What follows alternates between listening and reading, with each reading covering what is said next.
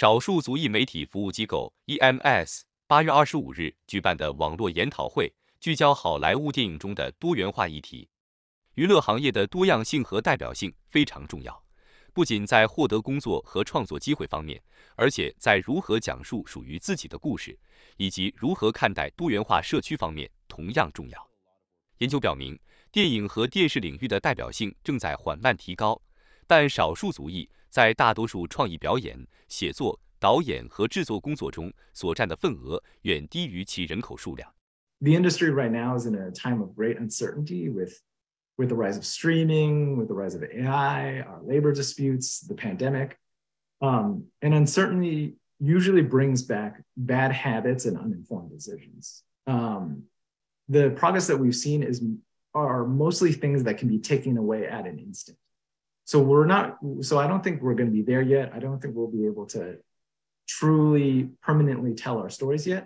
虽然最近由拉丁裔演员、工作人员和创作者组成的拉丁裔超级英雄创作的《蓝甲虫》这样的例子，《保留地的狗》和《卢瑟福瀑布》等节目，以及像《一切都在这样》曾经红极一时的作品等等，但是少数民族社区的领导人不再等待其他人为他们敞开大门，而是开始致力于创造机会和变革的项目。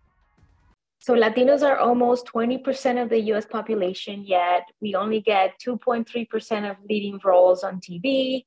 Half of those are negative stereotypes. This is from research done by Nielsen and the Latino Donor Collaborative that just came out. We actually lost um, a little bit of representation from last year. When it comes to film, it's about 7%. But like our previous speaker stated, we are the most avid consumers of media. We buy one in four movie tickets. We consume the most streaming.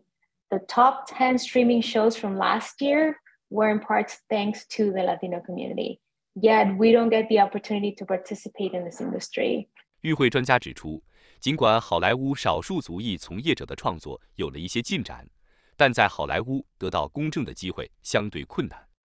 少数族裔希望未来能有更多的投资和支持，让好莱坞娱乐业创作中能有公平的机会和自主创作，以确保他们的故事能真实、公正的呈现，能以民族的视角来讲述自己的故事。